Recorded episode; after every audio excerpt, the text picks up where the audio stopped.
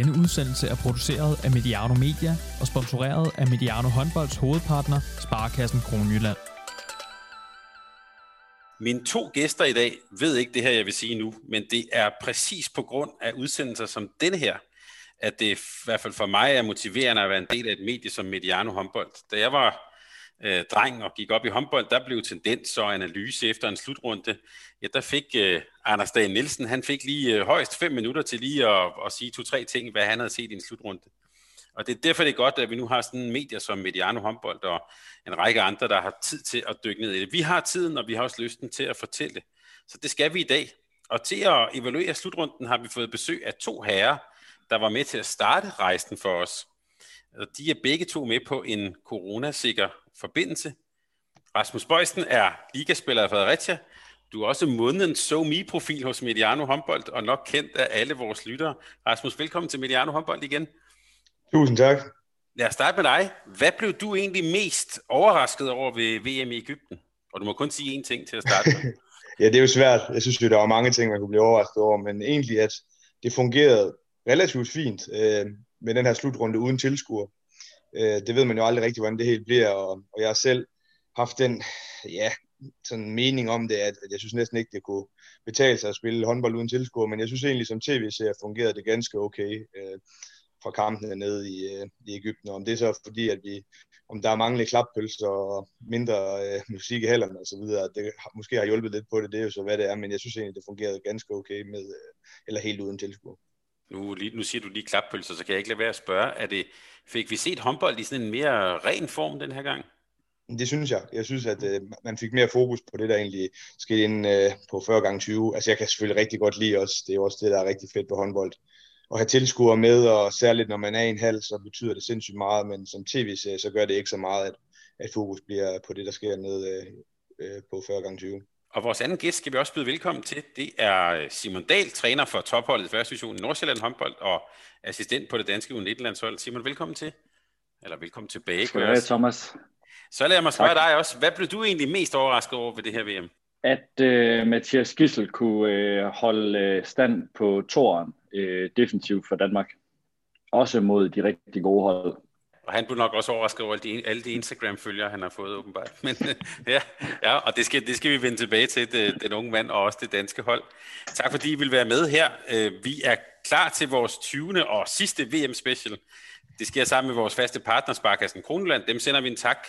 Der skal også lyde en tak til alle vores øh, lyttere. I var med til at gøre januar 2021 til den bedste måned i Mediano håndbolds historie nogensinde. Og jeg kan sige til mine to gæster her, Simon og Rasmus, de afsnit, I var med i, var nogle af de mest aflyttede, så det er simpelthen, jeg har simpelthen også bare taget A-holdet med ind her til, til den her aften. Det synes jeg kun, øh, øh kun, kun var passende.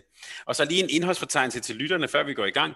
Vi starter med at tale om Danmark, derefter skal vi tale lidt generelt om slutrunden, og så har jeg øh, øh, bedt de to herrer også om at, at forberede lidt på nogle af de enkelte hold, som vi skal, vi skal tale igennem. Jeg skal prøve at passe på tiden, så lad os komme hurtigt i gang. Og lad os tale om Danmark. Hvis vi skal sammenfatte det, så kan man vel tale om fire akter. Først seks indledende kampe, hvor øh, Danmark endte med en målscore, der lignede sådan en børnerække, hvor der var et dominerende hold, og alle de andre havde en minusmålscore. Så en vanvittig kvartfinal mod Ægypten, flot semifinal mod Spanien, og så øh, en forløsning øh, mod Sverige. Lad mig lige starte med dig, Rasmus. Hvad var det egentlig, der lykkedes for Danmark? Jo, men jeg synes jo, der var rigtig mange ting, der lykkedes. Øh, som du selv er inde på, så var det jo et kampprogram, der var ganske favorabelt i forhold til at få spillet spillere ind, og det synes jeg i hvert fald, at vi fik bevist, at spillere som Gissel og Saustrup og så videre, som ikke har den store slutrundeerfaring, lige så stille kom ind øh, så synes jeg da også, at øh, det, der lykkedes, det var, at, at nogle af vores vigtigste spillere, de ligesom toppede på de øh, vigtigste tidspunkter. Øh, selvfølgelig øh, Mikkel Hansen, øh, Niklas Landin og så videre. De, de gjorde det rigtig godt, når, når man ligesom havde brug for dem. Øh, og så synes jeg, en, en stor del af det også er, at, at vi var rigtig, rigtig dygtige til at spille kampene på, på vores præmisser. Øh, både i finalen, men også i, i mange af de andre kampe. Så hvis man så også ser lidt på statistikken, så er vi jo øh, overall set det, det bedste hold, øh, når du lægger offensiven og defensiven sammen. Så øh, der var jo rigtig meget, der lykkedes for Danmark. Og Simon, inden, inden slutrunden, der havde du en forudsigelse om, at, at øh, Mølgaard skulle også løbe noget anden bølge. Det var en ting, der ikke rigtig skete, men hvad, hvad, hvad gik godt for Danmark? Det synes jeg, der var mange andre ting, der gjorde. Øh, og øh, det danske kontraspil blandt andet, og det var jo slet ikke nødvendigt, at Mølgaard løb med, så han skyndte sig bare at løbe ud Øh, og det var jo blandt andet, at øh, man kunne have Gissel med, i hvert fald i store perioder defensivt. Plus at Lasse Andersen jo lidt overtog den rolle, som, som jeg måske havde troet, Henrik Mølgaard skulle øh, have i lidt større grad, øh, fik Lasse jo rigtig godt styr på, og, og styrede jo sammen med enten Mikkel eller Gissel, og i perioder dem begge to, den danske kontrafase rigtig fint. Så synes jeg, at øh, Danmark spillet, øh, fik bragt noget fart ind i spillet, øh, og uha, hvor det klæder Mikkel Hansen, når der er nogen, der kan hjælpe ham op i fart, og øh, når det lykkes, så øh, var det næsten lige meget, øh, hvem der spillede sammen øh, bare vi havde fart i spillet, så, øh, så spillede Danmark rigtig godt. Så jeg synes, at fart er sådan en rigtig stor ting for, for den danske succes. Og nu nævnte du Mathias Gissel. Øh, så det er jo oplagt at sige, når man siger fart, og så lige øh, øh, blandet pege på ham. Men lad os lige starte med hans forsvarsspil, som du sagde var en overraskelse. Hvad, hvad var det, han gjorde godt? Hvorfor lykkedes det for ham? Øh, jamen det gjorde det jo blandt andet, fordi at Gissel er enormt dygtig til at tage den højde, som Gissel skal bruge øh, til at løse de situationer eller de dueller, han vil blive udsat for. Øh, men der, hvor jeg sådan blev rigtig imponeret, det var mod Spanien, hvor han også løse stregspillere i øh, hans zone, og faktisk løse dem ved at både at gå den ene og den anden vej rundt om. Så var jeg med på, at, at det gav nogle udfordringer andre steder på banen, at øh, vores højre træ også var nødt til at, at hjælpe en lille smule ekstra derover. Øh, men, men jeg var meget imponeret over øh, sådan, måden Gissel taklede situationerne på, og rigtig ofte sørgede for, at det i hvert fald ikke var lige ned i hans zone, at øh, Danmark var udfordret. Så hele det der, det kan du også byde ind på, Rasmus, hele den der hvad kan man sige, historie om Gissel, som, ja ja, nu får vi se, hvordan det går, når han så møder nogle af de rigtig store, tunge drenge. Er det en historie, vi skal, vi skal stoppe med nu? Ja, det er jo nok lidt svært at vurdere alt for meget på endnu, men jeg er jo helt på linje med Simon. Jeg synes jo, det var fedt, at, vi også har et forsvar, hvor mange spillere ligesom kan bringe deres kompetencer i spil. Øh, Gissel får taget noget højde, får taget noget tempo ud af, af diverse venstrebacks og, og få gjort det på, på hans præmisser. Omvendt, når det var eksempelvis en, en Mensa eller en, en Lasse Andersen, så var det jo på deres præmisser, der ligesom blev spillet. Så jeg synes, vores, øh, det virkede som om vores to havde lidt mere frie roller end, end tidligere, og det, det kunne jeg egentlig rigtig godt lide det her med at tage noget initiativ og så videre, det synes jeg er en vigtig del af, af forsvaret i det hele taget, og, og der må jeg bare sige, at det, det håndboldhoved, der sidder på Gissel, det er fantastisk. Altså, øh, han formår jo at træffe rigtig, rigtig mange øh, rigtige valg, synes jeg, og ikke ret mange forkerte. Så, øh, og det gør sig jo, gør sig jo fint i, i et forsvar, hvor man, hvor man ligesom kan tage noget initiativ, så, så jeg synes egentlig, det var, det var ganske positivt. Øh, så kan man måske sige, at, øh, at nogle af holdene ikke for alvor var så godt forberedt på ham, som, som man ellers skulle have været, men, øh, men det var jo fint. Øh, altså, selvfølgelig kommer han, kommer han øh, i fremtiden også til at blive udfordret, øh, ja, blandt andet på noget stregspil og så videre, men, men hvis vi kan fortsætte med at, lade ham have en, en fri rolle, så tror jeg egentlig godt, at, at han kan løse det, og, og det betyder jo også bare, at, at han kan komme med i den her kontrafase, som er så vigtig. Øh, så øh, jeg synes egentlig, at, at hvis man ser hen over en hel øh, slutrunde, så går han jo i plus, selvom han måske kan være lidt udfordret defensivt, så går han jo i plus øh, sammenlagt på det. Så, øh, så det var rigtig fint, synes jeg.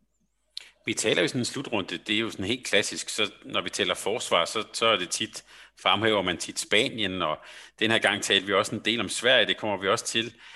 Men hvis vi og om Danmark er jo ikke sådan klassisk, i hvert fald man taler ikke så meget om Danmark som et forsvarshold, men er vi i virkeligheden ret gode til at dække op, Simon?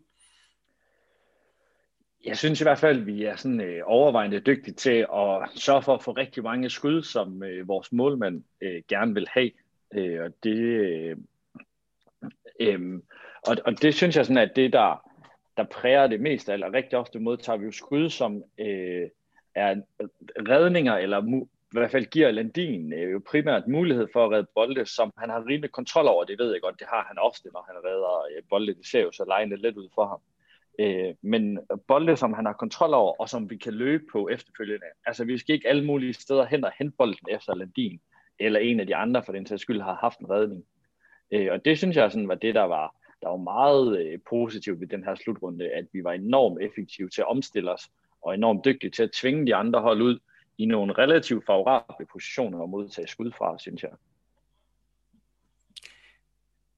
Det er jo ikke mere end et år siden, at vi det danske hold og kørt hjem med bussen over Øresundsbroen, og vi andre slukørede efter sådan en indledende runde.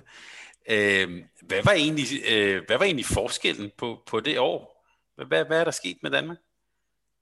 Jamen, hvis jeg skal, skal gribe den, så, så synes jeg jo, der egentlig er mange forskelle i forhold til, til EM i, i 2020. Altså, jeg synes, man kan se, at øh, vi havde jo en, en del spillere, der gik øh, sådan lidt halvskadet, øh, ikke 100% fitte ind til EM 2020. Her øh, øh ved VM i januar fik vi jo lige pludselig nogle spillere ind, som øh, havde gjort det godt i deres klubber, som var 100% klar, som øh, der var et kampprogram, der gjorde, at man lige så stille kunne spille sig ind i turneringen. Øh, så det synes jeg var, var en af tingene, at, at man havde bedre forudsætninger for ligesom at komme godt ind i turneringen og være 100% på.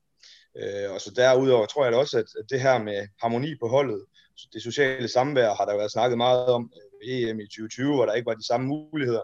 Nu øh, har man fået noget frisk øh, blod ind, nogle unge gutter osv. Det virker som om, at, at der er et godt socialt samvær, og det tror jeg er vigtigt. Det er i hvert fald noget, man selv har i tale sat, øh, er vigtigt. Og så, så synes jeg jo egentlig, at det her, det har set ud til at virke rigtig godt. Øh, hvis man kigger lidt på stats, så må vi jo bare sige, at, at vores procenter er langt, langt bedre. Øh, så jeg synes egentlig, der, der er store forskelle øh, på, på de to turneringer. Og så vil jeg lige stille et, et lidt kættersk spørgsmål. Der var jo, hvis man læser aviser fra starten af december, var der jo meget stor bekymring. Rasmus Lauke var ikke med på det danske hold. Var han overhovedet savnet, Simon? Altså det selvfølgelig var Lauke øh, savnet, når man er så dygtig en håndboldspiller som Lauke er, så vil man jo øh, være øh, i startsyveren på hvilket som helst landshold i verden. Øh, men jeg synes at også, at den her slutrunde jo sådan var et meget godt billede af, hvor brede Danmark er.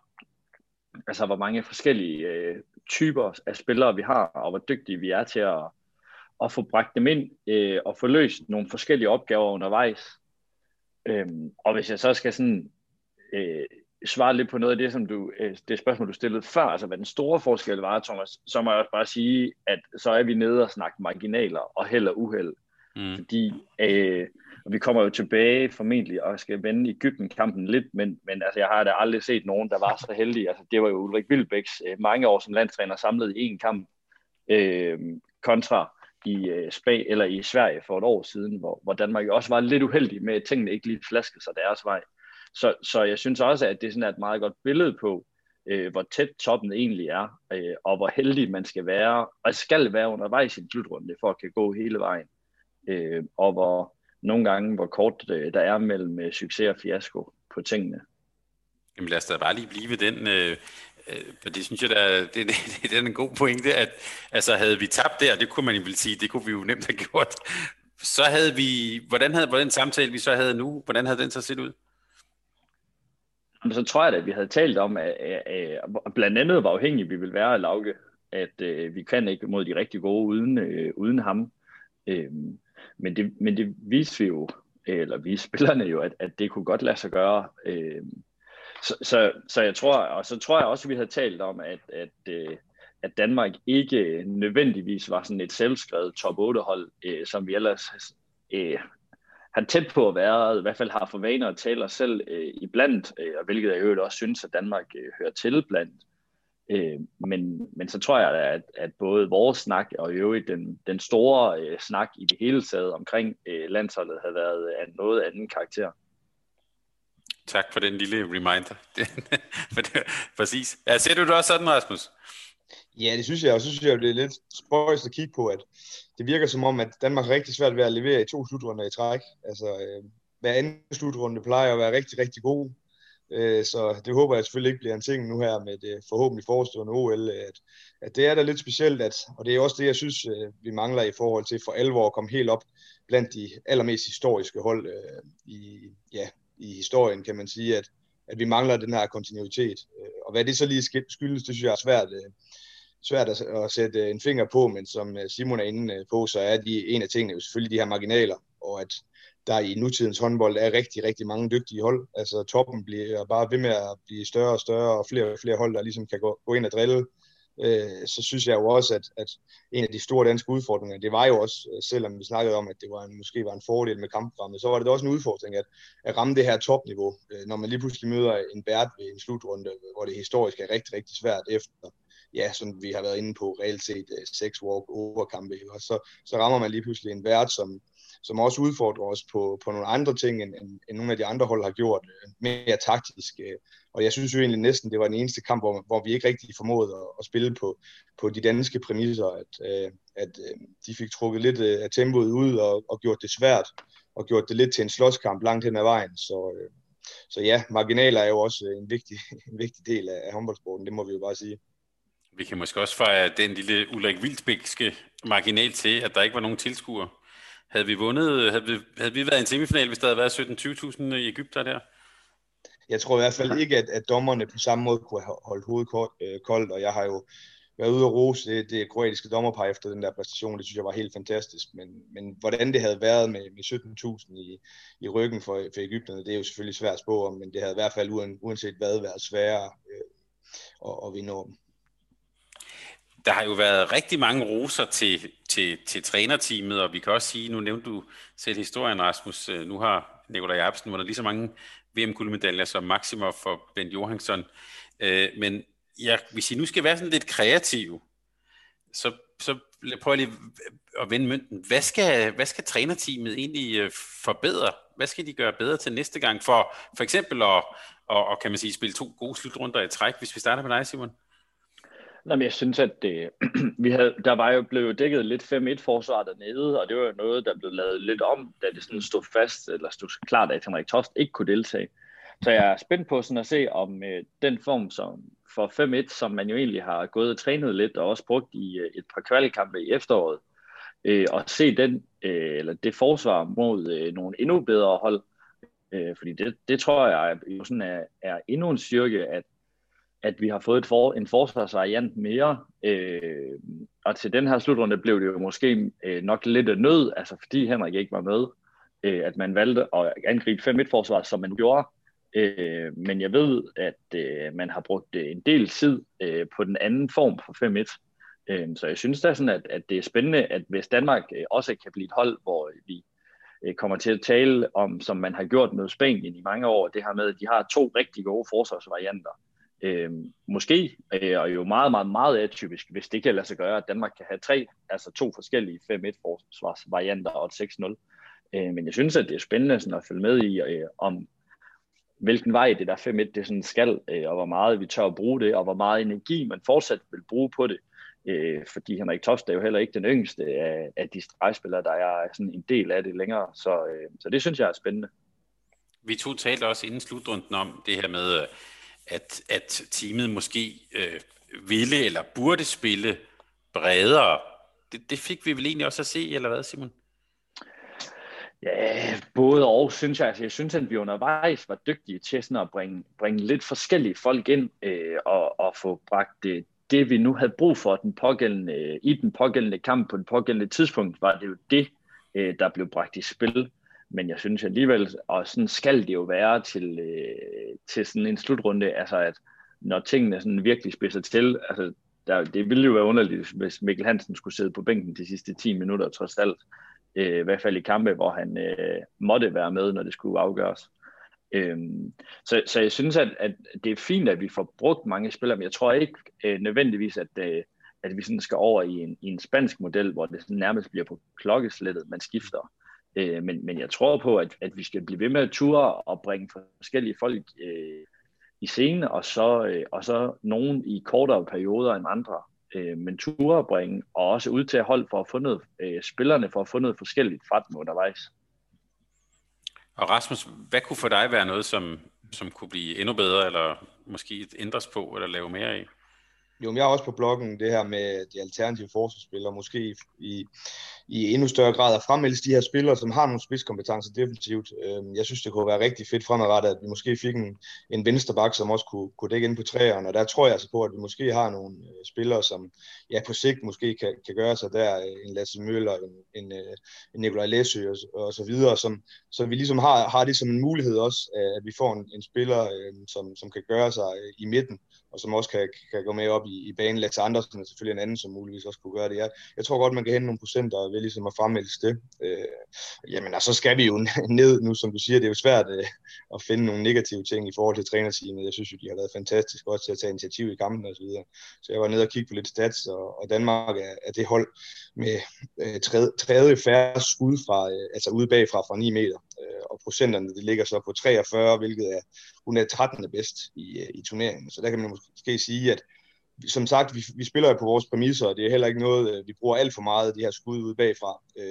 Men hvis man kunne udvikle det, så, så når man eventuelt mødte et hold som eksempelvis Ægypten, som jo ligesom øh, sørger for, ikke at øh, der kan skydes ret meget for fløjene og så videre. Det bliver lidt teknisk, men så kan man jo måske gå, gå, gå den vej, og så prøve at fremmelde det lidt mere. Så øh, der er måske en ting, man, man ligesom kan arbejde på.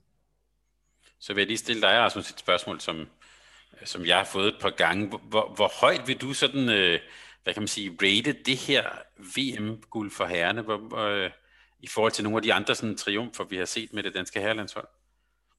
Ja, men det vil jeg da højt. Jeg synes, det her med at vinde back-to-back, altså at genvinde et mesterskab, det synes jeg på en eller anden måde er fantastisk. Der er ikke ret mange, mange nationer, der har formået det igennem tiderne. Øh, så det, det gør det jo selvfølgelig stort, men jeg synes også, der er selvfølgelig også lidt malurt i bæret på grund af omstændighederne i forhold til corona, i forhold til, at det er et OL-år. Det er ikke for at tage noget fra det, men, men man ved bare, hvordan det er et OL-år historisk. Og så, øh, så selvfølgelig, at ja, at der ikke har været nogen tilskuere og så videre. Det gør det selvfølgelig lidt mindre stort, men, men jeg synes, altså hvis man ser på det sådan lidt i en større helhed, så, så det Danmark er ved at levere over de seneste 10 år, det er jo historisk øh, fantastisk. Altså, altså, så hvis man kan fortsætte med det, så, så bliver det rigtig stort, men, men jeg må bare sige, at jeg synes, det er fantastisk, at, at vi øh, på trods af, af landets størrelse kan, kan genvinde et, et VM. Øh, det, det er altså rigtig, rigtig stort.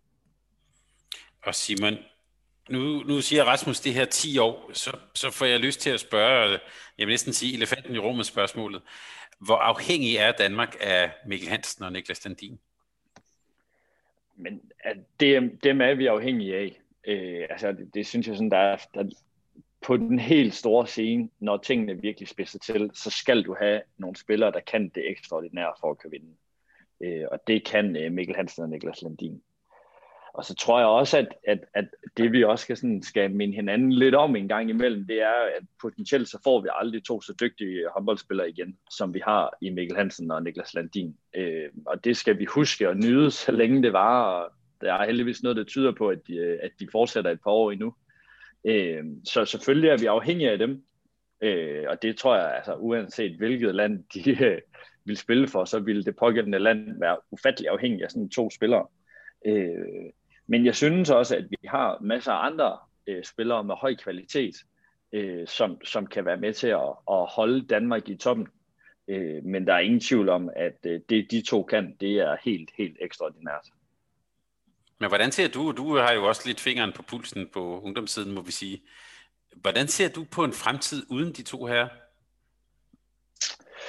Øh, nå, det synes jeg er sådan, øh, jeg, jeg synes jo, at vi har en stor talentmasse i Danmark, og jeg synes, at vi har været relativt dygtige til at øh, sådan integrere øh, folk løbende. Øh, altså folk, der er øh, færdige på ulandsholdet og sådan er, er stille og roligt blevet sluset ind øh, på A-niveau. Altså halvdelen af, af de 20 spillere, der var i Ægypten, øh, var jo fra altså, de seneste tre øh, U-landsholdsårgange, og det synes jeg sådan er relativt stærkt. Øh, og når man sådan kigger bare på, altså havde vi jo Mathias Gissel og Emil Jakobsen fra den seneste landsholdsugang, øh, U-årgang. Øh, og det var jo ikke fordi, at øh, vi i den årgang sådan væltede os rundt i ungdomsmedaljer, men vi alligevel lykkedes med relativt hurtigt at kunne øh, få to øh, spillere på A-holdet. Øh, så ved jeg godt, at for eksempel øh, Frankrig, som jo vandt øh, fire, øh, tre af fire slutrunder, øh, ikke havde nogen med, øh, fordi Pondy blev skadet, men, men det er den eneste, der, har, der sådan er i betragtning til at spille på A-holdet dernede. Så derfor synes jeg, at vi sådan er, at lykkes rimelig godt i, i sådan vores strategi omkring, at det, der er det vigtige i det her, det er at sørge for, at vi gør dem klar til at kan blive A-landsholdsspillere øh, og kan vinde medaljer til Danmark samtidig. Øh, så jeg er sådan øh, relativt fortrøstningsfuld om, at Danmark nok skal, skal blive i øh, verdenstoppen Øh, men, men jeg er også bevidst om, at øh, de andre lande, de øver sig også. Men Rasmus, er det, er det forskellen på at være i verdenstoppen og så vinde guld? Er det at have sådan nogle spillere som Hansen og Landin? Jo, men det er det jo. Men jeg synes egentlig, hvis man kigger på, hvor afhængige vi er eksempelvis Mikkel Hansen og Niklas Landin, og så øh, holder det op mod mange af de andre øh, topnationer, så synes jeg ikke, vi er mere afhængige af, af de to spillere, end, end mange af de andre lande af deres to-tre bedste spillere. Jeg synes, vi har et rigtig, rigtig fint generationsskifte i gang allerede. Der, der er mange af de andre nationer, der, der står over for sådan et, så det synes jeg har været helt fantastisk at se, at man lige så stille har sluset flere og flere nye spillere ind og stadig holdt stammen. Det synes jeg har været helt fantastisk, den måde man ligesom har fået gjort det på. Øh, og jeg synes også, der er flere kampe, der har vist, at, at vi er godt stillet, også uden øh, både Mikkel og, og Landin. Altså, jeg synes, vi har så bredt et hold, at, at øh, jeg, er ikke, jeg er helt på linje med Simon i forhold til at, i forhold til at, at nyde dem, at det skal vi virkelig huske og sådan noget, men det er ikke sådan, jeg sidder og er, mega bange for, at vi ikke ligesom kan, kan gå ind og erstatte dem, når den tid kommer, for jeg synes, vi har så meget kvalitet i, i begge ender af banen, og særligt offensivt, at, øh, at det skal nok gå, men, men det er klart, at de her ener, det er jo dem, som, som virkelig skinner, når det er sådan, at, at kampene skal afgøres, og det så vi jo også ved VM, og det har vi jo set tidligere.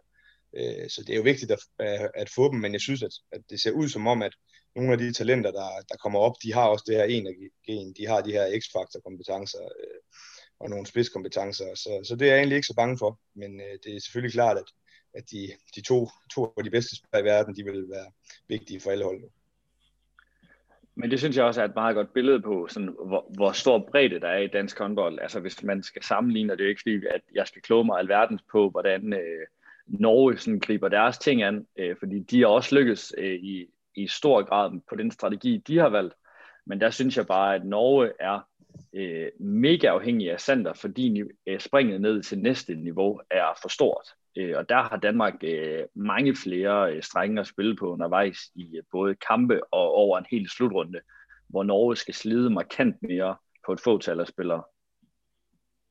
Og der var vel også den meget positive ting, at altså, det, vi talte om det her glidende generationsskifte, altså det kunne være selvfølgelig være Gissel i jeg helt oplagt.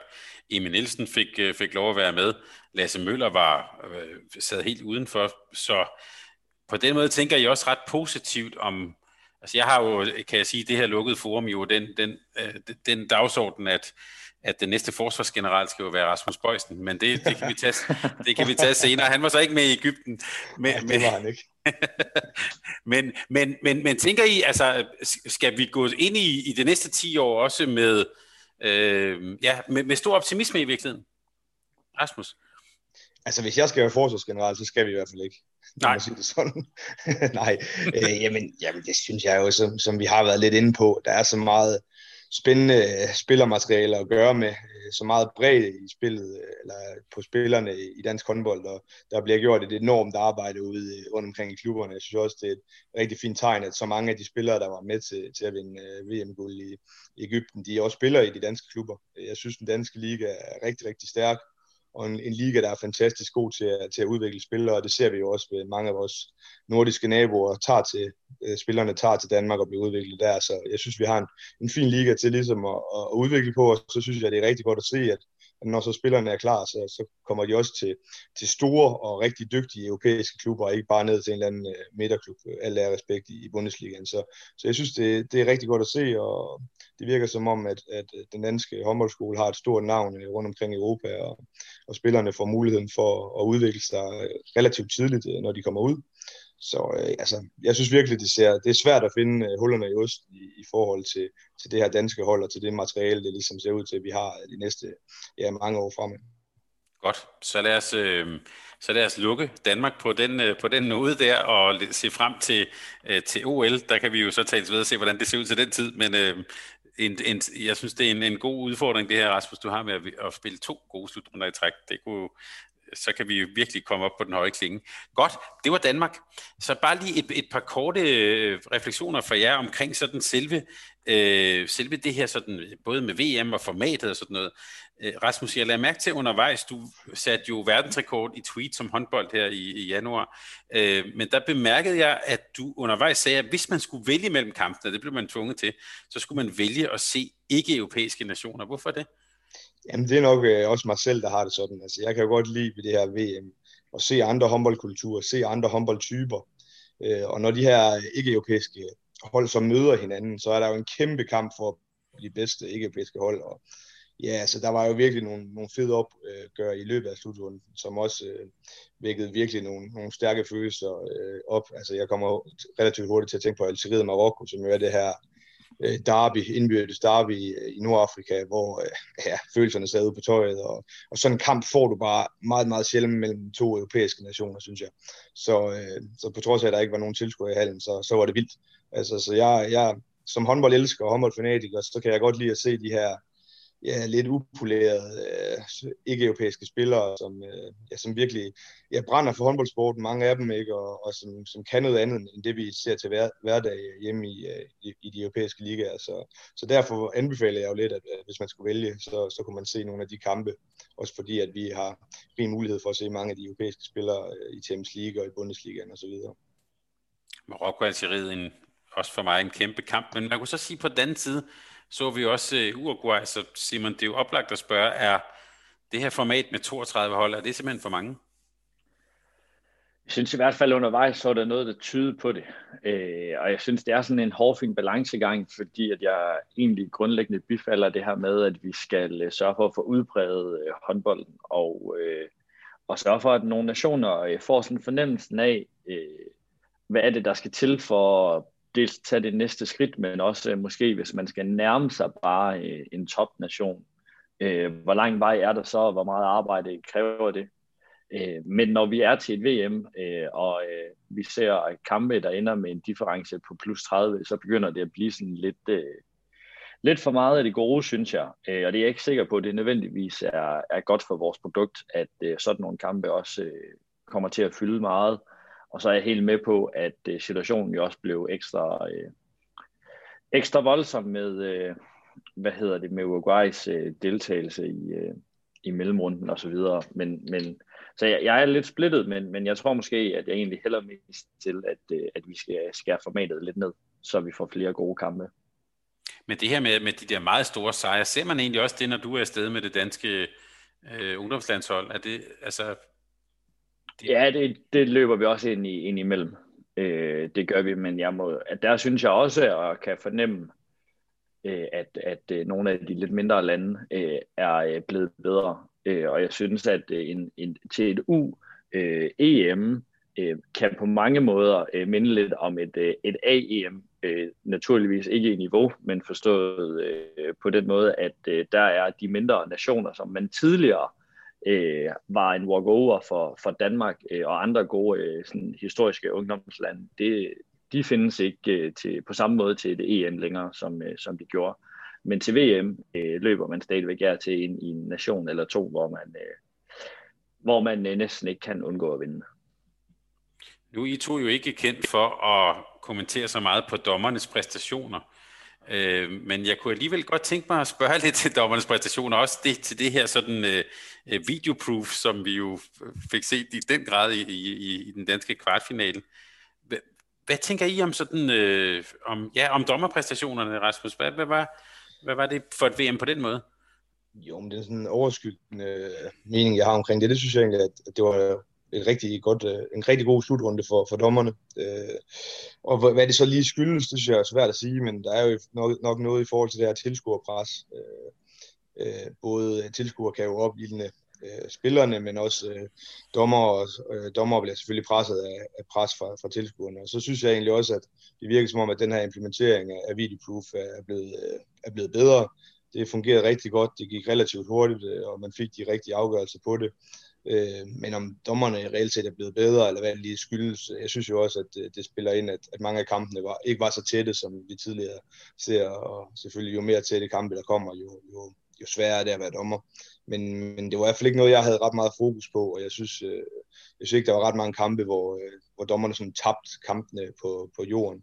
Øh, så det var jo selvfølgelig rigtig, rigtig øh, positivt, men som den håndbold, eller den forspiller jeg er, så synes jeg stadig, at der var nogle kampe, hvor, øh, der er lidt for tynd udvisning, og der ikke bliver givet for, øh, lov til for alvor at gå til den. Men det er jo, det er jo lidt det, ligesom det, øh, vores gode ven Hassan Mustafa, han lægger op til, at, at håndboldsporten skal være lidt mindre hård, hård og, og det her med trøjeryk og så videre, det var jo også et fokus for dommerne, at øh, det blev i hvert fald ikke tilladt. Så øh, det synes jeg var lidt ærgerligt, men, men alt i alt synes jeg, at det var en, en god øh, slutrunde for, for dommerne.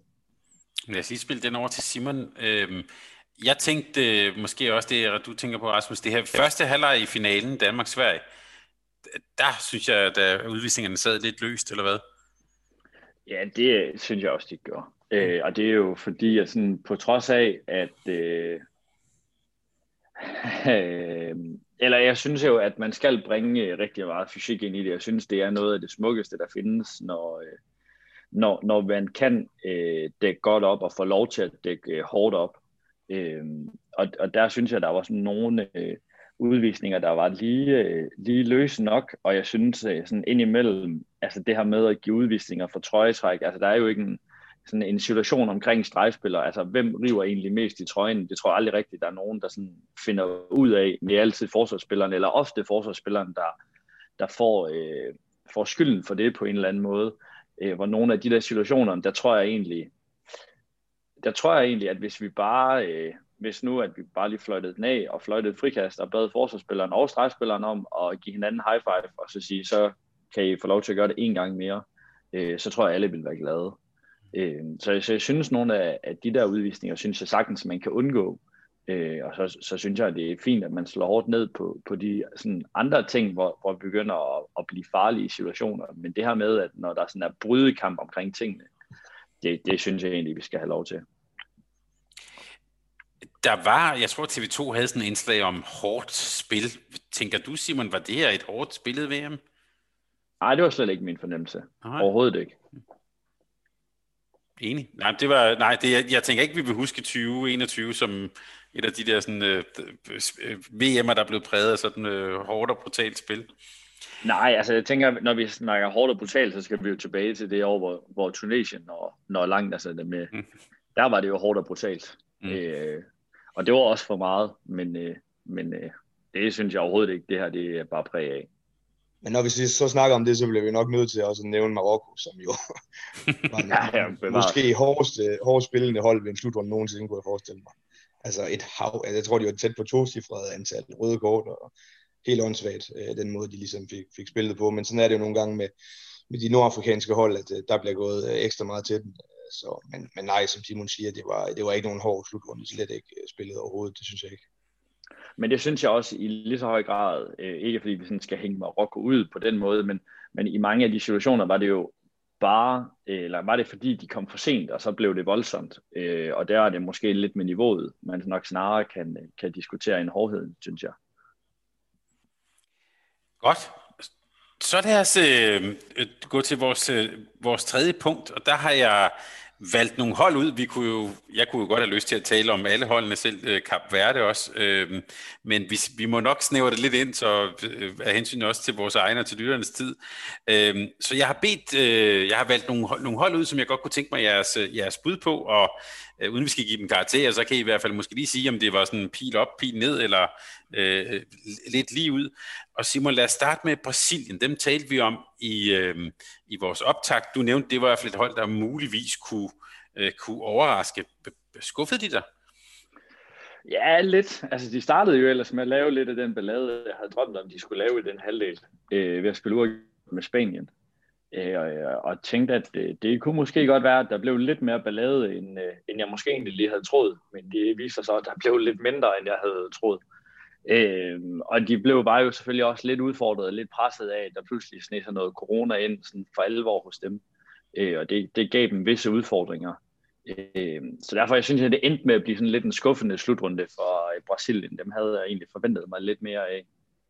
Uden at jeg sådan havde tænkt, at de var i spil for alvor til noget kvartfinaleværk, men, men jeg troede, at de kunne, øh, de kunne lave lidt ballade i den gruppe. Men, øh, men det endte de jo med ikke at gøre for alvor. Ja, det er også den samme øh, oplevelse, du har, Rasmus, af dem. Ja, langt hen ad vejen. Altså, jeg synes jo, det der gør sig gældende ofte for de her ikke-europæiske hold, det er jo den manglende bredde. Altså, når man kommer længere hen i turneringen, som øh, Simon siger, så starter de jo rigtig fint, men så, så gør det bare, at de ikke kan være med. Altså, ærgerlige afbud på grund af corona, øh, et par spillere, der bliver skadet, øh, og så, så kan de bare ikke øh, holde vand. Og, og måske lidt i forlængelse af det her med øh, et, øh, et VM med 32 hold. Altså, jeg synes jo egentlig, at det kan være okay på mange måder. Det afhænger lidt af, hvad, hvad man gerne vil med VM, om man vil udbrede. Men, men det, jeg synes er rigtig ærgerligt, det er, at, øh, at man spiller mellemrunde frem for øh, knockout. Man kunne, jeg synes godt, man kunne have spillet med, at, at to hold gik videre, og så direkte i knockout, og så får man opdelt de dårlige og, og de bedre hold meget hurtigere i turneringen. Øh, og jeg tror egentlig også, det vil være en fordel. Jeg tror også, vi snakkede om det, Thomas, inden øh, slutrunden. Jeg tror, det vil være en fordel for de her ikke-europæiske hold, at, at de kan skabe en overraskelse i en kamp, i stedet for ligesom at skulle, skulle være rigtig dygtige over seks kampe. Øh, mm. Fordi øh, der mangler den her bredde altså bare. Og, og de kan ikke tåle de her få afbud. Så, så har de slet ikke den bredde, som, som hold som Spanien øh, og Danmark og så videre har. Så på den måde synes jeg, det er lidt ærgerligt, at hvis vi skal have nogle af de her hold, jeg kan jo godt lide de ikke-europæiske hold, det skal jo ikke være nogen hemmelighed. Øh, hvis vi skal have dem med op, hvor det er rigtig sjovt, så, så tror jeg i hvert fald ikke en mellemrunde, det er, det er vejen frem. Men i retning af et OL, hvis vi tænker Brasilien, måske knap så mange hårde kampe, måske ikke helt så afgørende en bredde. Er det nogen, vi skal holde øje med der, som kan blive farlige? Jamen, det er, jo, det er jo et godt spørgsmål. Øh, jeg synes, det er svært at sige. Altså, øh, nu skal de jo også lige først kvalificere sig, men øh, mm. jeg synes, jeg synes, altså når de har de bedste spillere med, så har de altså nået ni rigtig, rigtig dygtige kvalitetsspillere. Altså Petrus, som jo ikke var med, er i min optik en af de bedste forspillere i verden. Man havde også nogle skader på målmandsposten, og, og Toledo blev også skadet. Så, så hvis man får de her skader på, på start spillere, så, så kan man ikke.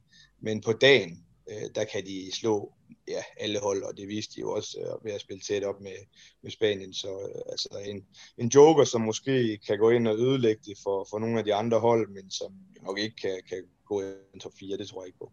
Så en lille, lille finger nedad, måske en lille pil nedad.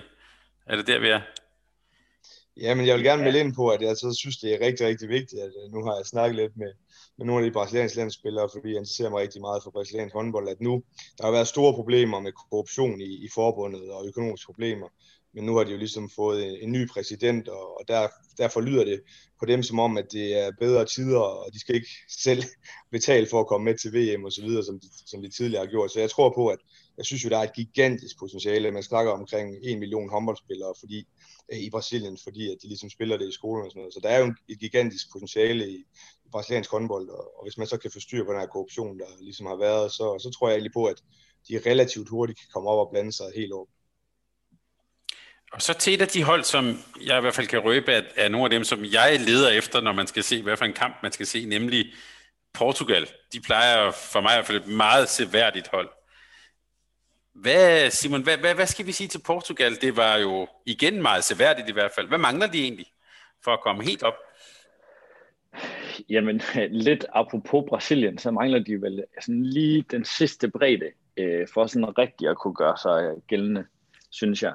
Altså, jeg synes, at øh, deres topniveau øh, på hver enkelt spiller er vanvittigt højt. Øh, men jeg synes stadigvæk, der mangler sådan lige den sidste snært af noget bredde, og måske stadigvæk indimellem lidt struktur på tingene, særligt, øh, særligt omkring deres defensiv, synes jeg. Øh, det bliver stadigvæk lidt for flyvsk indimellem, øh, og det giver lidt for mange øh, no, øh, nogle åbne muligheder ligger spil omkring, øh, fordi at de, de rigtig ofte tager så tidlig højde, synes jeg. Øh, og det øh, synes jeg ikke altid, at de kan, øh, helt kan løse de udfordringer, det, øh, det giver dem.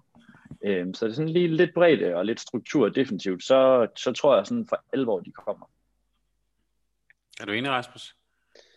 Jeg ved ikke, jeg synes egentlig, jeg synes egentlig, de har en okay bredde. Jeg synes, de har mange spillere, som bidrager, men, men det kan jo sagtens være. Jeg synes måske, deres største problem er deres højre bak, hvor de sådan for alvor mangler en, en rigtig kvalitetsspiller. Man regnede med, at det skulle være Diogo Silva, men hans øh, udviklingen er, er ligesom gået i stå. Så der synes jeg måske, de mangler, men ellers synes jeg egentlig, de har mange spillere. De har mange dygtige stregspillere, to gode fløje på, på hver position, og, og egentlig et hav af dygtige højrehåndede øh, bagspillere også.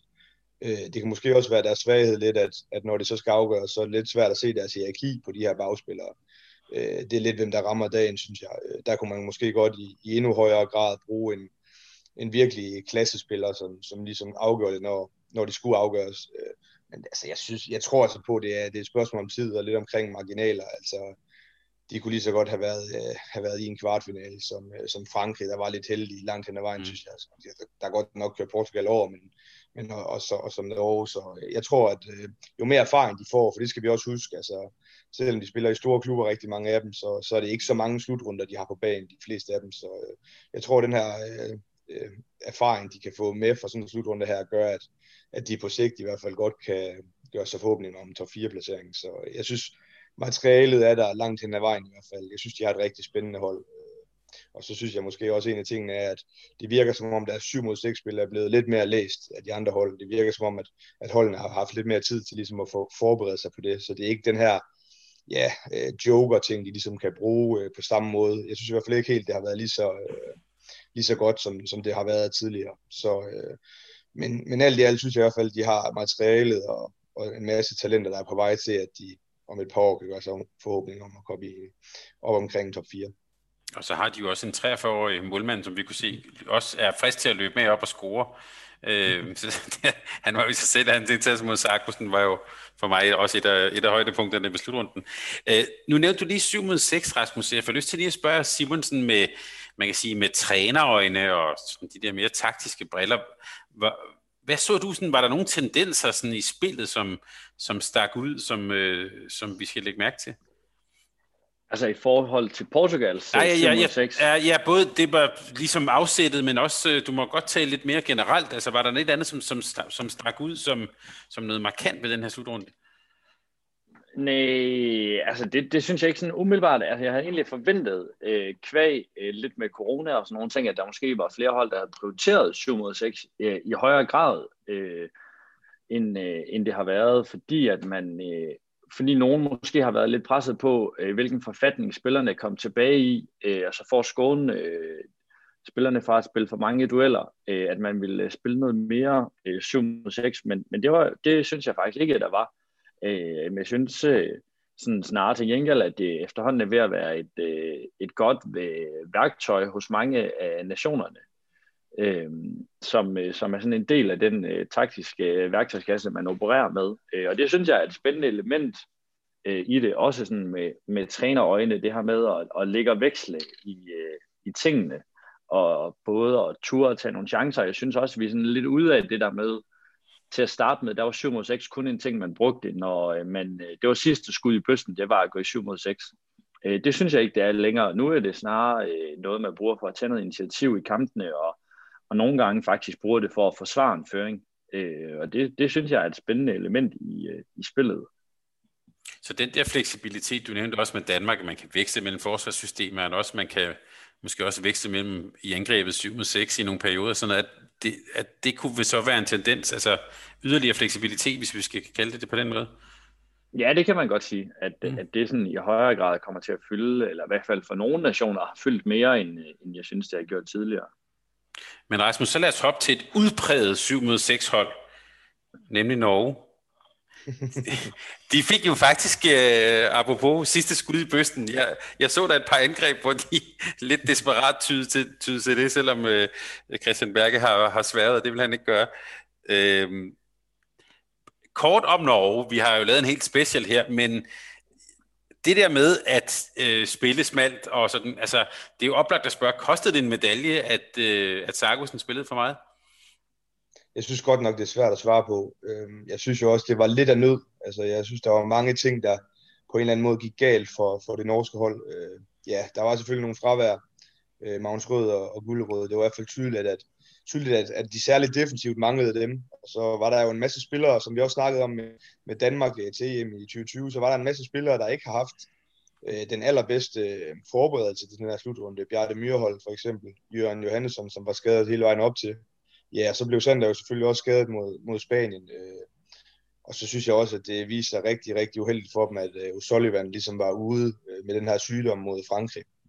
Øh, men jeg synes også, det er spændende og tankevækkende, at det Sander Sargussen efterfølgende har, har snakket om i, i de norske medier omkring øh, håndtering af pres. Altså, øh, det var jo, der var jo store udmeldinger fra, fra Norge inden. Altså, man gik ud og sagde det her med, at man ville vinde VM. Øh, og, og det lyder på ham som om, at det øh, har været svært for, for spillerne at håndtere det her pres, der lige pludselig var på dem. Øh, man er gået for at være lidt en underdog. Øh, selvfølgelig med et rigtig godt hold, som jo også øh, over en del øh, slutrunder efterhånden har, har bevist, at de kan komme i en top 4 og spille med om de her medaljer. Men, men, øh, men jeg synes, at, at det, øh, det er spændende at, at høre, altså, at, at det ligesom har været måske lidt for hårdt for dem med, den her, med det her store pres, der selvfølgelig har, har været for omverdenen, men også fra dem selv. Og så synes jeg også, man, man kunne høre, at der har været nogle problemer uden for banen i, i forhold til det her corona, øh, både med sygdom, men også i forhold til øh, de forhold, som der har været. Det har været svært for dem at træne ordentligt. Øh, så, så jeg synes egentlig, der er mange ting, der ligesom har, har gjort, at, at de har haft det svært. men jeg synes stadig, det er tankevækkende, at, at Christian Berge han spiller så smalt, som han gør. jeg synes, der, har, der var flere muligheder i løbet af slutrunden for at give dyrebar øh, restitutionstid til, til spillere som, som Sargus, men også, men også andre spillere. Øh, så og så møder de jo så selvfølgelig Spanien i, i en kvartfinale, som de ikke har slået i, øh, hvad det snart, 24 år, eller hvad det er, øh, 19 kampe. Så det var selvfølgelig heller ikke det, det fedeste matchup for dem. Øh, men altså, jeg synes, man kan ikke tage, tage noget fra Norge i forhold til, at de vil være en contender til rigtig mange, rigtig mange slutrunder fremover. Fordi at, bare fordi de laver et dårligt resultat i gåsøjne og, og bliver nummer 6. Så jeg, jeg, jeg har stadig store forventninger til dem fremover. Simon, for ud fra et trænerperspektiv, hvad, hvordan så du Norge? Jamen, hvis jeg må, skal starte med sådan lige at holde fast i den 7 mod 6 plan, så synes jeg, at det er helt vanvittigt, at vi på top, top, top niveau har en uh, træner, der gør betingelserne for sit hold dårligere for at vinde. Uh, det, det, det, det er for mig fuldstændig uforstående. Uh, det er fint, at man synes, at reglen er tosset. Jeg tror ikke, vi er nogen, der sådan elsker reglen øh, helt så meget, som vi elsker at opgive kast, men, øh, men, men jeg synes, at det er tosset, at man ikke vil bruge den. Øh, og det er vanvittigt, at de ikke har brugt tid på den, fordi at nu har de fire år øh, spillet øh, præcis det samme, at enten så spiller de en rundgang, hvor Sander skal til gå i duel, eller et fransk kryds, hvor Sander skal gå i duel, eller hente et kryds til højre. Øh, og det er det, der er sket med Norge spil i fire år. Øh, og det synes jeg er bekymrende for Norge, at de ikke har fået lagt mere lag på det. Øh, så, så det er sådan det, jeg synes, der er den største udfordring for Norge, plus at, øh, at, at de er presset på, på spillerne i næste led. Altså jeg synes simpelthen ikke, at øh, der er kvalitet nok på dem til, øh, at de over en slutrunde, øh, altså ved, er med på, at de har været i finalen et par gange, men jeg synes godt nok, at de er udfordret i næste, øh, næste led øh, på niveauet til at kunne, øh, kunne gå hele vejen. Øh, jeg er lidt betænkelig på, på Norges vegne, altså med på, at, at særligt savnet af, af gulderådet gjorde ondt på den, øh, gjorde meget ondt, og faktisk også mere ondt, end jeg umiddelbart havde troet, men det var et stort, stort tab for den. Så en, om Norge kan vi måske slutte af med at sige, det er en nation, der i hvert fald har noget at bevise næste gang. Øh. Ja, det synes jeg, men også, altså, så længe man har Sander Sargussen på sit hold, så vil man jo øh, helt naturligt være en del af et favoritfelt i et eller andet omfang, fordi han er så dygtig. Mm. Øh, og, og derfor er Norge jo også med i det der øh, spil. Øh, men, men uden at vi sådan skal, altid skal sammenligne Danmark og Norge, så synes jeg jo, at den helt store forskel på de to lande er, at Danmark spiller i næste geled er markant bedre end, øh, end Norges. Og så lad os lige hoppe til et, øh, nu vi er ved det nordiske, så kunne jeg godt tænke mig, at vi lige øh, fortalt om Sverige. Jeg kan i hvert fald ikke, i mit manus, kan jeg har ikke kunne lade være at skrive, at det det ville ikke sige at være andet end en kæmpe overraskelse, at de pludselig stod i en VM-finale i, i Ægypten i, i, og i halen i Cairo, ligesom i 99. Øhm, før vi lige taler om, hvad der egentlig gik godt for dem, så får jeg lyst til at spørge Simon, hvorfor var det Danmark, der vandt øh, VM-finalen? Sådan med far for øh, at gentage mig selv på gangen, så synes jeg, at, øh, at i finalen blev det i den grad udslagsgivende, at Danmark kunne finde muligheder på bænken modsat Sverige da, mm. da tingene spidsede til. Altså, så var Jakob Holm inde og lave nogle gode ting. Så fandt Mensa lige et mål. Øh, så var Mikkel på højre bak. Øh, så på den måde, der, der havde Danmark øh, flere tangenter at spille på, og det viste sig at være afgørende i en kamp, der var så taktisk præget. Altså begge hold havde jo fuldstændig styr på, hvad det var, man ville. Øh, altså hvad modsat, modstanderholdet ville i finalen, og med de spillere, der sådan havde spillet mest undervejs. Øh, og der synes jeg, at Danmarks bredde blev udslagsgivende. Jeg kan sige, Rasmus, jeg sad ikke med nogen sådan specielt rolig fornemmelse før til allersidst mod, mod Sverige. Hvordan oplevede du øh, finalekampen? Jamen, jeg synes egentlig også, i, for, i far for også at gentage mig selv, så mm. synes jeg, at det var en kamp, der virkelig viste, at, at vi er dygtige til at spille øh, kampene på vores præmisser. Altså, øh, Sverige var det, var det bedste kontrahold ved, ved slutrunden med 17 procent af deres mål scoret øh, i den fase, og, og øhm, imod Danmark i finalen laver de kun 10 øh, procent af deres mål i, i kontrafasen, og, og udnyttelsesprocenten var kun på 60 der. Så øh, der fik vi i hvert fald taget en af deres allerfarligste våben ud. Øh, så for os synes jeg, det passede rigtig, rigtig fint, at, at vi fik en kamp med, med få mål, med få boldbesiddelser, øh, der gjorde, at, at det kunne være på vores præmisser, og, og så synes jeg også, der er noget med den her bredde. Øh, jeg synes godt nok, at, at svenskerne de virkede brugte, øh, virkede trætte efter en hård turnering, hvor vi derimod øh, i, i højere grad har, har brugt vores øh, har, har brugt vores bredde igennem hele slutrunden, og, og også i finalen fik, fik øh, ja, sat, sat mange spillere i spil, og, og det synes jeg var, var afgørende, og så, så gør det jo heller ikke noget, at sådan en, en dygtig målmand, som, som Niklas Landin er, at han stepper op på, på de vigtigste tidspunkter. Der, der må jeg sige, der, der vandt vi også målmandskampen, øh, for det var ikke øh, Palikas øh, bedste kamp. Men hvad var det, der lykkedes? Altså, man må ikke altid sige, en imponerende debut som, som, som landstræner for, for norske Glenn Solberg. Hvad lykkedes for ham, Rasmus, i den her turnering? Jo, men jeg synes uh, alt i alt, at han har fået sat et fantastisk hierarki op. Altså, det har jo været tydeligt, at uh, han ligesom har, har valgt at gå med tovejsspillerne. Uh, han har mm. taget lidt af det her, som Norge jo egentlig også har uh, haft uh, succes med, med de her, det her rigtig fine forsvar, hvor man uh, også uh, har, har mange redninger, og man kan løbe på rigtig meget. Uh, og så synes jeg jo, at, at, det, at det viser sig, at, at det er bare vigtigt at have de her tovejsspillere. Uh, rigtig fin def- defensiv struktur, og, og jeg synes jo også, det viser lidt mod, at man måske øh, fravælger nogle spillere. Altså Andreas Nielsen havde jo egentlig meldt sig klar, og han er måske en af de bedste offensive øh, stregspillere i verden, men, øh, men har ikke de samme defensive kompetencer. Og der fik man nogle øh, spillere ind, en Max Dej, som, som fik en endnu større rolle, og er jo løst den til UG. Så øh, jeg synes virkelig, at, øh, at den her måde, han har fået sat et hold sammen på, som virkelig kunne præstere som et hold, det, det gjorde, at, øh, at de kunne komme rigtig langt, men derfor er jeg stadig meget, meget imponeret og overrasket over, at øh, de på trods af en, en relativt god vej også til en semifinal, de, de lige pludselig står i, i en finale med, med det hold, fordi på papiret kan jeg i hvert fald godt finde en 6-7-8 hold, der, der var stærkere end dem. Simon, inden, inden slutrunden lavede vi, vi to sådan lidt en optag sammen. Jeg kan nærmest ikke huske, om vi overhovedet talte om Sverige. Det tror jeg ikke, vi gjorde specielt meget.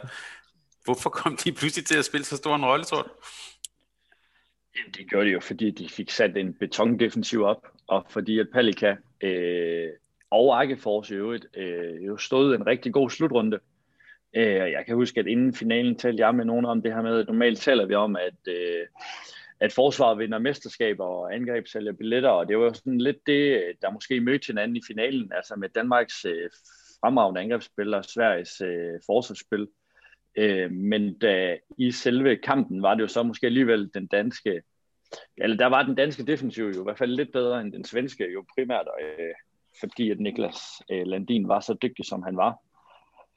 Øh, men jeg synes, at, at øh, det svenske, at de fik øh, simplificeret en masse ting, og fik øh, styr på deres defensive prioritering, og så som Rasmus er inde på, så lavede de jo mange kontramål, øh, og prioriterede den del øh, enormt højt, og øh, lod ligesom det være sådan basen, og så kunne øh, Jim Godfredsen få lov til at, og sådan at styre slagets gang øh, i 6 mod 6 spillet, øh, når de havde bolden, og, øh, og det klarede han jo rigtig, rigtig fint, og øh, der synes jeg, at de var dygtige til at sådan i lidt forskellige kampe også at få bragt lidt forskellige øh, folk i spil. Øh, men man må jo sige, at, at blandt andet en spiller som Karlsborg Gård, han tror jeg tog langt de fleste af os med storm undervejs. Øh, og det var jo noget af sådan, jeg synes, der var, der var ret opløftende for, for svensk øh, håndbold øh, sådan i det hele taget, at, at nogle af at, at de spillere, som sådan de senere år er, har spillet uslutrunde for dem og har haft det sådan lidt svært med at sådan for alvor bryde igennem. Der var mange af dem, der fik øh, sådan deres internationale gennembrud på en eller anden måde. Så lad os lige placere os i Glenn Solbergs øh, fine norske sko. Han skal, det ved jeg, du har tweetet om for nylig, Rasmus, han skal lige om lidt jo udtage en trup til en OL-kval. Ja, han har sagt, øh, hvad, hvad vil I gøre, hvis I var Glenn Solberg? Lad os starte med dig, Rasmus. Uha, jeg synes, det er rigtig svært. Altså, jeg vil jo i hvert fald prøve at holde rigtig, rigtig meget ved det her hierarki, og, og det her med, med tilvalg af, af tovejsspillere frem for etvejsspillere, men jeg tror da også, der venter et rigtig svært valg for ham, fordi der er så mange kvalitetsspillere, som, som lige pludselig øh, kan komme med til, til en OL-kval og det er jo en rigtig svær pulje, de er i, så øh, det synes jeg er svært. Men altså, også for at vende lidt tilbage til slutrunden, så er det jo også det hold, der løber øh, anden, øh, der er anden bedst på kontra, men det er altså også det hold, der er klart bedst til at, til ikke, eller til at modtage de her kontraløb. De, de, der er næsten ingen mål, der går ind på dem i, i den fase. Det er jo også på grund af det her defensive struktur, men også at, at man øh, går med de her tovejsspillere, så man kan løbe direkte ned og ikke have ret mange øh, forsvars, forsvarsangrebsudskiftninger. Øh, men hvad jeg vil gøre, det, det er svært at sige. Det handler også lidt om, hvor spillerne er henne. Jeg vil i hvert fald umiddelbart sige, at kan man få Niklas Ekberg med, så, så vil jeg gøre det 100%, for jeg synes, det var, det var en af de steder, de var udfordret. Det var på den her højre fløj, hvor, hvor deres afslutningsprocent ikke, øh, var særlig god. Øh, så, øh, men der er jo mange spillere, man kan gå ind og vælge. En, en Simon Jebsen, øh, synes jeg er en, en rigtig dygtig vurderingsspiller, også god i, øh, øh, i overtal og så videre, som, som kunne være rigtig spændende for dem. ja, så, og så videre. Der, der er rigtig mange spændende valg. Øh, det bliver også spændende at se, om, om Palika han formår at blive klar. Øh, det kan jo også blive rigtig skæbnesvang for dem, hvis de, hvis de lige pludselig står både, eller uden både Palika og, og Abildren i, i målet.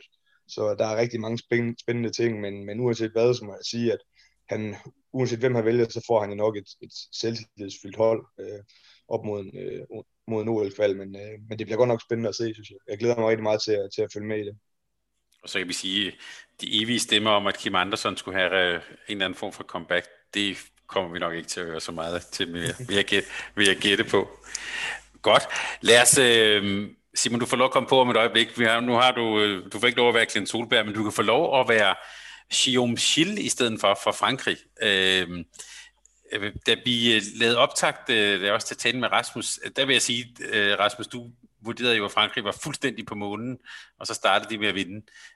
Men ja, hvad skal vi egentlig sige? Du får lov at starte, Simon. Hvad pokker skal man sige om Frankrig efter den her slutrunde? Jamen, vi skal vel, vi har vel bare lært, at vi aldrig skal melde øh, franskmændene ud, eller dømme dem ud. Øh, fordi der er så meget kvalitet øh, på hver enkelt spiller øh, på det franske hold.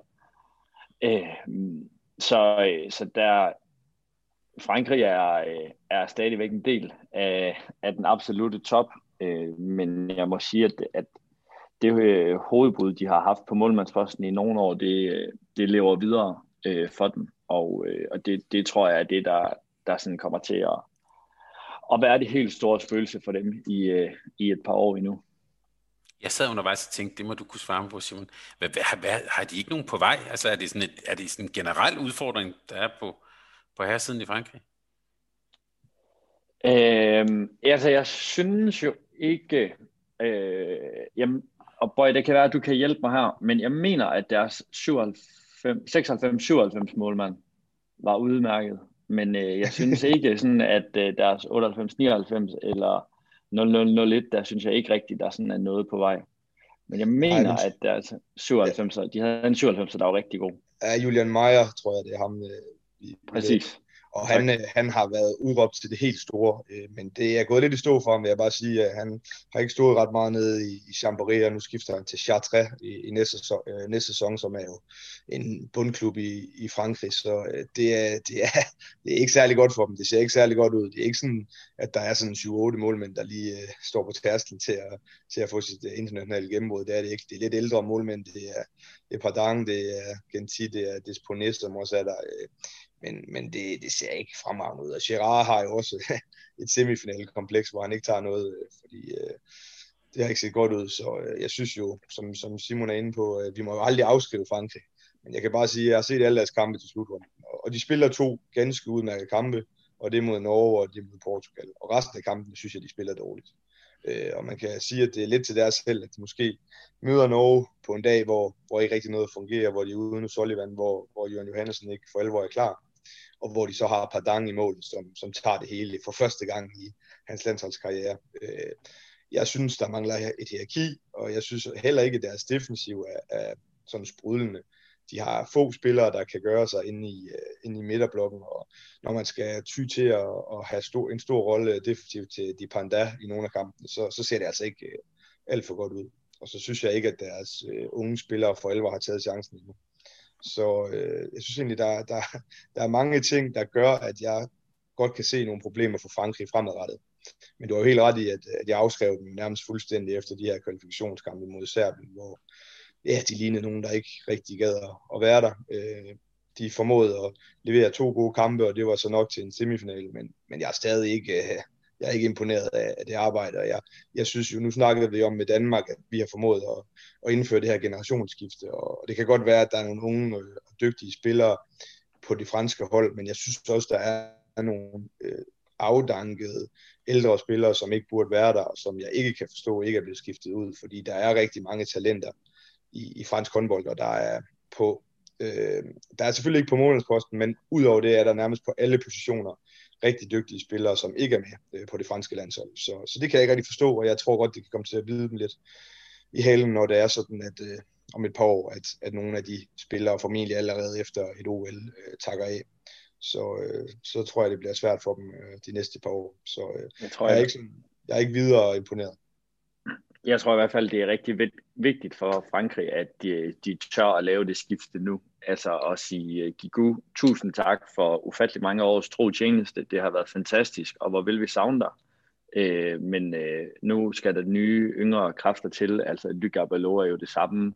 Og sådan kunne vi blive ved med den sti med, der, der er de nødt til at ture at tage det valg, og de er også nødt til at ture at tage chancen med ikke, altså det er jo fantastisk, at de har så mange dygtige venstrehænder, men, men jeg har endnu ikke set øh, nogen hold sådan for alvor for meget ud af seks venstrehænder. Øh, så, så tur at tage chancen på nogle af de der, øh, og sige farvel og tak, og så give nogle af de unge øh, chancen, fordi der er nemlig øh, rigtig, rigtig mange dygtige spillere så, og spillere, som har også vist sig, synes jeg, i, i internationale kampe, at de kan øh, begå sig på det her niveau. Så det, de mangler nu, det er slutrunde erfaring, og det kan man jo kun få på en måde. Nu hopper jeg lidt i det, men så er det en spiller, som øh, vi kender fra den danske liga, Nora Godang. Hvor langt er han for sådan et, for at komme på det franske landshold? Jamen, han er umiddelbart rigtig langt fra. Altså, øh, jeg synes jo allerede, der står nogen øh, lige bag ved, bag ved dem, som, som er med. Altså, jeg kan jo ikke forstå sådan en som Nicolas Klære stadig er med en aldrende spiller. Øh, når man så får en skade øh, på, øh, på Prandi og, og så også på Engisan, så tager man Akuvilio ind, som, som også er en dygtig spiller, men som også er oppe i årene. Selvom der andre spillere rundt som, som Min nede i, øh, i Nantes og, og Willy Minot i, i, øh, i Montpellier. Altså nogle helt fantastiske spillere, som virkelig ville kunne gøre sig på det franske landshold, det er jeg helt sikker på. Øh, en Dylan Nahi på venstrefløj i, i PSG og, og så videre og så videre. Der er masser af rigtig, rigtig dygtige franske unge spillere, som, øh, som jeg synes burde være på, på det her hold, men øh, ja, man tager, det virker som om, man lige tager en sidste tur med klikken. De skal lige have lov til at have det sidste OL med, og så må vi så se, hvad der sker efter det. Godt. Sidste tur med klikken kunne vi jo måske også sige, øh, sige med Spanien, der, øh, der vil jeg bare lige sætte det kryds ved dem, der hedder, øh, det bliver spændende at se et muligt generationsskifte øh, med dem. Men vi bliver nødt til lige at tale om en anden nation, som spiller i skakter, nemlig Kroatien. Rasmus, du er lidt fuldt med, ved jeg efterfølgende. Jeg får lyst til at bande lidt. Altså, hvad fanden skete der med Kroatien? Ja, men det er jo et Balkanland, og vi må jo bare sige, at der sker nogle ting på de indre linjer, som vi nok aldrig får at vide, men der har i hvert fald været nogle stridigheder. Altså, der har jo været noget fremme øh, med, at man har jo fået en ny landstræner i, øh, i Horvath, som jo øh, før det var assistent for, ja, fra Lino Tjervar, som jo valgte at, ja, sige op, øh, inden øh, sidste kamp var spillet øh, i slutrunden. Og øh, ja, der har været det her fremme med, at Lukas Endrich, øh, ifølge den fysiske træner øh, og fysioterapeut, øh, slet ikke var skadet ved, ved slutrunden, øh, men simpelthen valgte at, at tage, tage hjem på grund af stridigheder med, med, med Lino Tjervar, og nu har nu har den kroatiske præsident Gobac også været ude at sige, at han synes egentlig ikke, at det skulle have været Horvath, der tog over, det skulle have været en anden træner. Så, så det er jo bare lidt specielt dernede. Det tror jeg ikke helt, vi heroppe i Skandinavien altid kan sætte os ind i. Men jeg synes jo, at, øh, at det er helt vildt. Øh, med den vej, Kroatien havde til en kvartfinal, så er det fuldstændig vanvittigt med det, øh, med det hold, de har, at, at de kan formå ikke over en kvartfinal. Alt er respekt for, for, for nogle af de andre hold, så må jeg bare sige, så er det for vildt. Øh, de har et fantastisk mandskab, synes jeg, på alle måder, og det viste de jo også VM i, i 2020, hvor de jo næsten gik hele vejen og, og kommer i en finale. Øhm, men det er selvfølgelig også problematisk for dem, at, at de også op til turneringen var ramt af, rigtig mange problemer skadesmæssigt. Kardasic var skadet, øh, Duvniak havde været igennem en hård corona-periode og, og kunne nærmest ikke spille offensivt, og Lukas Stepancic var jo helt ude. Øh, Sego på mål kom også først ind i løbet af turneringen, så der var jo rigtig mange spørgsmålstegn. Men uanset hvordan vi vinder og drejer det, så må sådan et hold aldrig nogensinde ryge ud til Katar og Argentina. Det, det, det er for vildt. Og til at spille ud mod Japan i åbningskampen, og så videre, og så videre. Men Rasmus, regner du med, at når vi tænker næste slutrunde, skal vi stadigvæk regne Kroatien som, som et af de hold, man skal holde øje med? Jamen, jeg er jo faktisk rigtig, rigtig spændt på, om de overhovedet kommer med til OL. Det må vi jo mm. se. Men, mm. men, men jeg tror sådan, altså, hvis man ser historisk på det, så var det jo første gang siden 2002, at de ikke var i en top 6, hvilket jo viser, hvor, stabile de, de normalt er. Det er jo en helt vild statistik. Øh, så jeg tror, vi skal regne med dem fremadrettet. Altså, de har det jo med i nogle slutrunder, ligesom øh, slet ikke at kunne finde hinanden, og så går der en slutrunde, og så, så, går, så går det fantastisk igen. Øh, det er lidt specielt med, med nogle af de her spillere. Øh, altså på papiret synes jeg, at de har et fantastisk hold. Øh, de har i hvert fald grundlag for at kunne stille lidt af de bedste defensive, øh, eller forsvar op i, i, i, i verden, synes jeg. Magtig, rigtig mange dyg, øh, dygtige spillere defensivt, og offensivt har de jo masser af individuel øh, kvalitet, så jeg er ikke i tvivl om, at vi, vi også skal regne med dem fremadrettet, men, øh, men det bliver spændende at se med en ny relativt øh, uprøvet træner og, og rigtig mange store enere på, på holdet, hvordan det ligesom øh, kommer til at løbe, løbe, af, løbe, af, ja, løbe af. Simon, bare unge spillere, der var i hvert fald et hold, som jeg øh, Øh, ikke lige havde øh, forventet at se spil på det niveau, som, som de gjorde, nemlig Island. Altså, vi kan jo lige starte med at sige, at apropos træner, Gudmundur, han var så sur på pressen igen. Det, det har han ikke forlagt, selvom han er kommet hjem til Island. Så synes han, de var meget uretfærdige ved ham. Men jeg var i hvert fald selv meget imponeret. Altså, det var jo nogle meget, meget ungt hold, og en masse spillere, der ikke var med, og alligevel så formåede de faktisk at præstere. Er det sådan nogen, vi skal holde en lille smule øje med? Et, et, nyt, et nyt kul, der kommer der? Man må i hvert fald sige, at de på en eller anden måde øh, lykkedes med at få, få integreret nogle af de unge spillere, måske også lidt tidligere, end de sådan selv har regnet med. Øh, men jeg er meget spændt på at, øh, at følge dem. Øh, jeg synes, at, at der, der sådan er efterhånden er ved at være en, øh, mange islandske spillere rundt omkring, og mange, der gør det rigtig fint. Øh, og de har jo, øh, er, er jo enormt dygtig til at få ufattelig meget ud af lidt. Men det jeg alligevel synes, der var Islands helt store udfordring, øh, selvom at øh, de her unge spillere sådan, på skift egentlig gjorde det ganske fortrinligt, det var, at at der, der var, det var svært at finde struktur, og det var svært at finde ud af, at det lige præcis de her seks, der sådan, at dem, der kan løfte os, øh, og skal være stammen på et hold, der kan, der kan komme til at bære øh, det her, øh, måske oppe og sammenligne det med, med det hold, der var i OL-finalen for, ja, for efterhånden nogle år siden jo. Øh, men jeg synes, at der, der er meget, der er ufattelig meget talent øh, i det, øh, men, men jeg synes alligevel for, for Island, at, at der sådan er et stykke vej op til, øh, helt op øh, til, til toppen. Øh, men, men jo klart et hold, og jo altid, og jo meget typisk islandsk, er jo, det er jo et forfærdeligt hold at møde tidligt i en turnering. Øh, men, øh, men ja, sådan over, over en hel turnering, der synes jeg stadigvæk, at det er for smalt for dem. Jeg bliver nødt til lige at spørge dig, når jeg nu har dig sådan med trænerøjne. Jeg har i hvert fald kunne, når jeg har været rundt og tale, ingen nævnt, ingen glemt, men der er i hvert fald, kan jeg, kan jeg fornemme nogen, der, der synes, at, øh, at Gudmundur Gudmundsson, at det er lige lovligt sådan ideologisk måden, han sådan holder fast i sit forsvarskoncept på. Hvad tænker du om det? Øh, der tænker jeg, at øh, man skal forsøge at lave en, øh, et forsvar ud for de typer af spillere, man har. Øh, og det er ikke altid, synes jeg, at Gudmundur han gør det. Men det har Gudmundur nok meget bedre forstand på, på det hold, han træner, end jeg har. Vi kan sige til lytterne, det sagde Simon med et smil. Tak. Øh, lige, lige til sidst, lige, lige til sidst øh, øh, Rasmus, øh, du tweetede på, på et tidspunkt, at øh, det vi så måske med Ægypten, kunne jo være en gentagelse af det fra 99, altså at de røg ud til de regerende verdensmestre, og så øh, var det så ved slutrunden efter, at de faktisk slog sig ind i, øh, i top 4. Er det sådan, vi skal øh, tænke på Ægypten nu? jeg synes, der er rigtig meget potentiale i Ægypten. Jeg synes, øh, der er vældig, vældig mange dygtige øh, talenter på vej. Øh, jeg synes, det er svært at sige, om de allerede om, om to år vil kunne stå i en top 4. Som vi har været lidt inde på, så er der jo rigtig, rigtig mange dygtige hold i, i toppen, af, eller i verdens toppen. Så det synes jeg er svært at sige, men jeg synes, de har, de har i hvert fald muligheden for at komme op og snuse. Altså, det var jo lidt, man kan måske sige på mange måder, så kom den her slutrunde et par år for tidligt. Havde det, havde det lagt om, om to år med, med, med tilskuere i hallerne og med et kul af rigtig dygtige ungdomsspillere, som har gjort sig både øh, til U19 og U21, så kunne man måske have, have forventet en top 4 placering.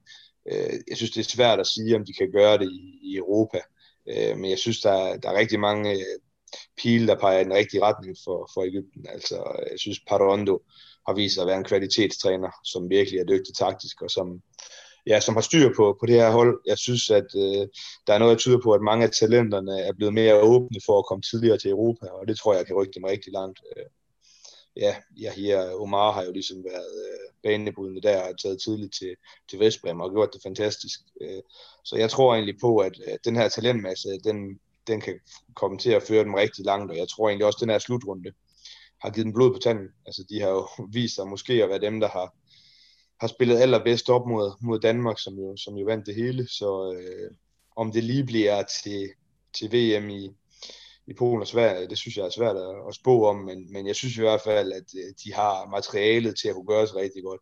En ting, jeg synes, det måske kunne mangle lidt, som, som jeg tror, øh, de får brug for, det er altså, nu snakkede Simon også, hvor vigtigt det her med fart, det er, det er at finde en, en playmaker, som kan skabe noget fart. Øh, jeg synes, det er det, de mangler. Jeg synes, at øh, deres spil ofte offensivt bliver lidt for statisk, øh, lidt for langsomt, lidt for meget hen af det, vi kender fra Paris Saint-Germain tidligere øh, mm. i, i Europa.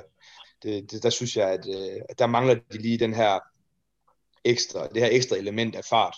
Så hvis de kunne fremelske en eller anden rigtig dygtig, hurtig playmaker, øh, for det synes jeg egentlig heller ikke, det har, det har ikke, det har ikke, været, det har ikke virket som om, at de har været der heller på, øh, på ungdomslandsholdene. Der har det været meget to øh, fysisk stærke øh, skudstærke øh, spillere, de har haft på bagspillerpositionerne, øh, de højrehåndede.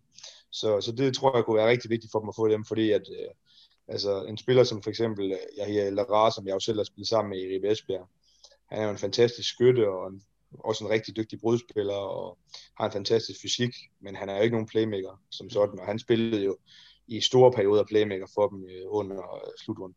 Så øh, jeg synes, det er et rigtig spændende mandskab, som jeg glæder mig rigtig meget til at følge de næste øh, par år. Øh, men om de kan komme helt op i, i verdenstoppen, det, det bliver godt nok spændende at se. Er du enig, Simon? Er desværre helt, helt ja. enig. Ja, det, det er jeg ked af. Øh, Simon og Rasmus, jeg er det hele taget ked af, at jeg skulle bringe jer sammen. Altså det, at I overhovedet kunne være i sådan en virtuel stue sammen, det blev, og vi har slet ikke sagt ordet skjern endnu, men det kunne vi jo godt gøre. Øh, tak fordi I ville øh, bruge øh, øh, lidt tid sammen her. Det gik, øh, det gik jo ganske fint. Øh, vi kunne, jeg kunne i hvert fald helt sikkert godt have tvunget jer ud i, i mange flere timer. Øh, mange ting, jeg ville spørge jer om. Men vi fik et overblik, og det var præcis det, jeg gik efter. Så tusind tak, fordi I ville være med. Velbekomme. Ja, det var så det. Og øh, så bare til sidst her, Øh, uden VM, Rasmus, hvordan, øh, hvordan har du plejet sådan den der øh, post-VM blues? Hvad, hvad gør du for at komme over det? Jamen, jeg har i hvert fald ikke formået at vinde nogle håndboldkampe endnu, så det tror jeg vil være den bedste medicin, umiddelbart. Øh, men nej, der er jo så meget håndbold, og man må bare sige, at øh, Champions League kører videre, den danske liga kører videre, Bundesliga er også kommet fint i gang, så der er nok at se på, vil jeg sige, så øh, det ved du jo selv, at der er altid noget håndbold, man kan se, og det er jo bare dejligt. Og for dig, Simon, der, du, du har jo så faktisk rent faktisk vundet nogle håndboldskampe. Hvordan er du Jeg har faktisk ikke prøvet andet siden. øh, men, jo, men det er jo hurtigt tilbage i en, i en tom rum af hverdag, hvor vi jo heldigvis kører videre. Så, øh, så det, det, det, det er simpelthen okay. Tak fordi, vi, tak fordi I vil være med, og held og lykke i det, i, i det kommende, både med oprykning og muligt slutspil og alting. Jeg glæder mig til, jeg håber, vi kan tage fat i jer igen på et tidspunkt. Tak. Tak fordi du lyttede til en podcast af Mediano Håndbold. Hvis du kunne lide udsendelsen, så husk at abonnere på Mediano Håndbold, der hvor du hører podcasts. Så får du den seneste udsendelse serveret direkte til dig. Du må gerne fortælle dine venner om os, og husk at følge os på Facebook, Twitter og Instagram. Mediano Håndbold kan lade sig gøre, takket være Sparkassen Kronjylland. Vi har gået hånd i hånd siden foråret 2018.